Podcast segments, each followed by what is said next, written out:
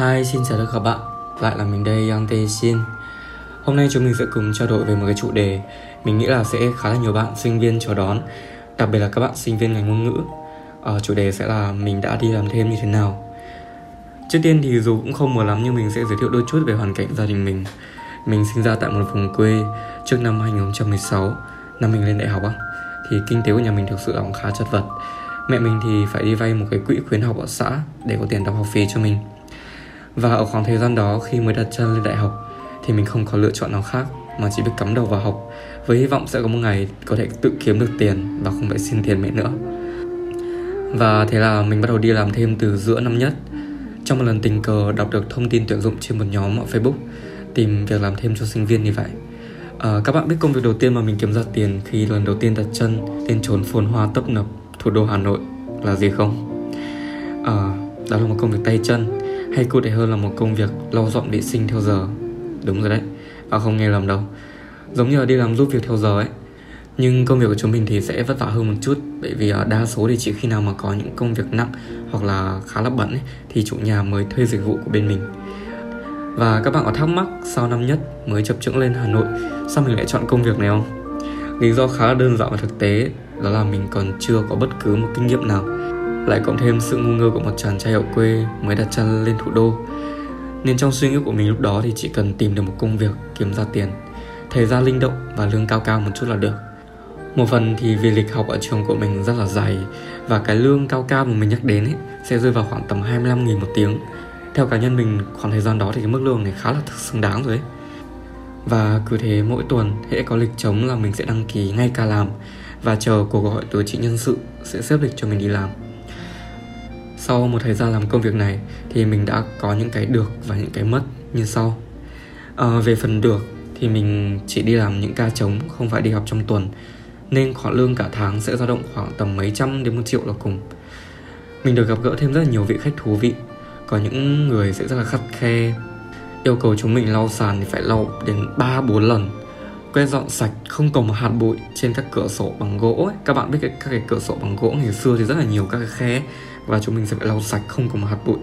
Hay có những nhà đã để không mấy năm ấy, có những nhà để không hàng chục năm, và những đôi tay hay làm của chúng mình thì sẽ thăn thoát lau sạch từng. Đôi lúc thì cũng gặp khách rất là dễ tính và được bo thêm khoảng tầm 20k là mấy đứa đã cười tiếp cả mắt rồi. Mà nếu mà nhận được tiền ship thì mình sẽ thường nghĩ là trưa nay đỡ mất tiền túi để mua bánh mì trứng ăn rồi.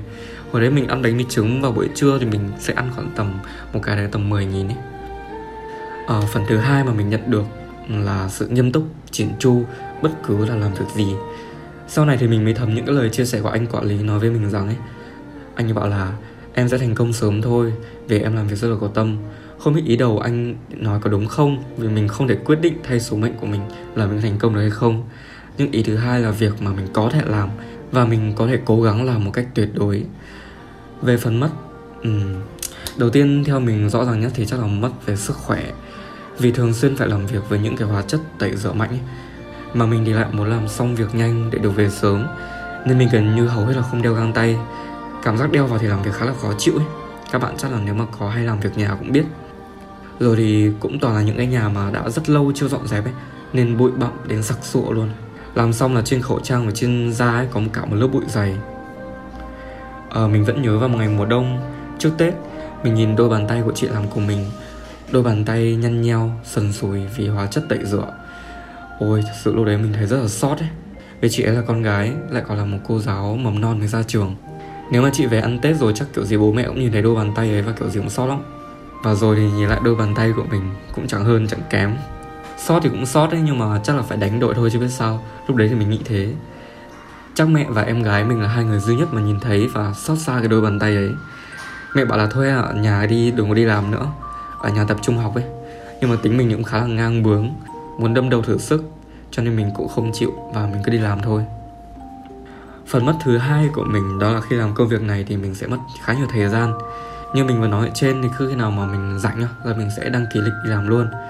Thay vì mình ở nhà nghỉ ngơi hoặc là ôn bài thì mình sẽ lao ngay ra bến xe buýt và lên đường Nguyễn Trãi. Công ty mình lúc đấy ở Nguyễn Trãi, và sau đó lấy đồ nghề. Và mình sẽ cùng một bạn làm cùng, hoặc là có thể đi một mình, lấy xe đạp và chở theo lỉnh kỉnh những cái máy hút bụi này, những cái chổi quét rồi xô đựng nước, sẽ lau vân vân. Nên năm nhất và năm 2 thì hầu hết thời gian ban ngày của mình sẽ đều dành cho việc học trên trường và đi làm thêm. Chỉ có tầm tối sau khi về thì mình ăn uống tắm giặt xong, mình sẽ bắt đầu dở sách ôn bài và làm bài tập. Và cuối cùng thì chuyện gì cũng phải đến. Một phần học khá là chậm. Cái thứ hai nữa, hay nói đúng hơn thì thực ra là mình không có năng khiếu học ngoại ngữ bẩm sinh ấy, nên kết quả năm đầu tiên của mình thì thực sự khá là tệ. Mình còn nhớ là năm đầu tiên sau khi làm bài kiểm tra cuối kỳ môn tổng hợp á, mình bị nhầm thời gian, mình tưởng là 16 giờ mới nộp bài, tức là 4 giờ chiều mới nộp bài. Nhưng mà không ngờ là có 3 giờ chiều đã phải nộp rồi, tức là khoảng tầm 90 phút ấy. Nên mình cứ ngồi tỉ tê kiểm tra kỹ càng từng chữ Hán một. Lúc đấy mình còn nghĩ là cố gắng phải kiếm được con 9 hoặc con 10 về khoe mẹ cơ. Ai ngờ đâu vì là bài thi cuối kỳ đầu tiên trên đại học, và cái sự nhầm lẫn về thời gian ấy, cho nên mình rất sốc khi biết kết quả. Nói chung là đợt đấy xong mình cũng buồn ấy. Mà thôi, chuyện cũng đã qua rồi. Tóm lại thì năm nhất và năm 2 của mình là khoảng thời gian trải nghiệm mình nghĩ là rất đáng nhớ. Tuy kết quả học tập của mình cũng không được như ý, nhưng phải nói thật là mình đã cố gắng hết sức. Có những đêm bài tập về nhà nhiều quá ấy. Nếu bạn nào mà học TLU, học Đại học Thăng Long ấy, khoa Trung sẽ biết là quyển bổ trợ siêu dày và siêu nhiều bài tập của các cô. Và chúng mình phải thức có những hôm đến 1 đến 2 giờ đêm mới làm xong chỗ bài tập đấy. Và hôm sau thì khoảng tầm 6:30-7 giờ lại phải dậy đi học rồi. Cho nên dù kết quả nhận lại không được tốt, nhưng mình phải thầm cảm ơn bản thân, vì năm nhất và năm 2 mình đã đủ kiên cường, đủ cố gắng để một trong hai việc là làm thêm và học hành không bị quá ảnh hưởng. Và cũng phải cảm ơn cuộc đời này rất là nhiều, vì đã sắp xếp cho mình những cái trải nghiệm đấy, những năm tháng khó khăn để mình quý trọng hơn những khoảnh khắc êm đềm như bây giờ. Có bạn từng hỏi là mình sao lúc đó lại trụ được. Có những hôm làm tăng ca đến tận 1 giờ đêm, mà hôm đó còn là ngày sinh nhật mình. Thực sự là mình nhớ nhất cái ngày sinh nhật đấy. Nói sao ta? Chắc là cái tên nó đã vận vào mình rồi ấy. Làm gì cũng phải có tâm. Nhiều người cũng bảo mình thế. Hôm đó thì công ty cũng thiếu người ấy. Xong thì khách giục đòi sớm là phải mai bàn giao cho chị cái nhà này nha. Cái nhà đấy thì mới xây xong và rất là bừa, siêu bừa, rất là bụi. Và chỉ còn mình với lại chị mà mình vừa kể trên ở trên Hà Nội thôi.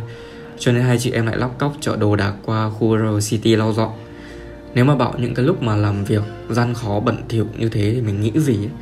Chắc là mình nghĩ tới mẹ đầu tiên. Bởi vì mẹ còn khổ hơn mình rất là nhiều. Mẹ mình thì phải dậy từ 3 giờ sáng hàng ngày, lặn lội đi xe máy hơn 70 cây số từ Vĩnh Phúc lên Hà Nội để bán hàng. Rất là vất vả và rất nguy hiểm. Bởi vì các bạn cũng biết là đi xe máy vào buổi rạng sáng xong thì đi một quãng đường rất xa, 70 cây cơ.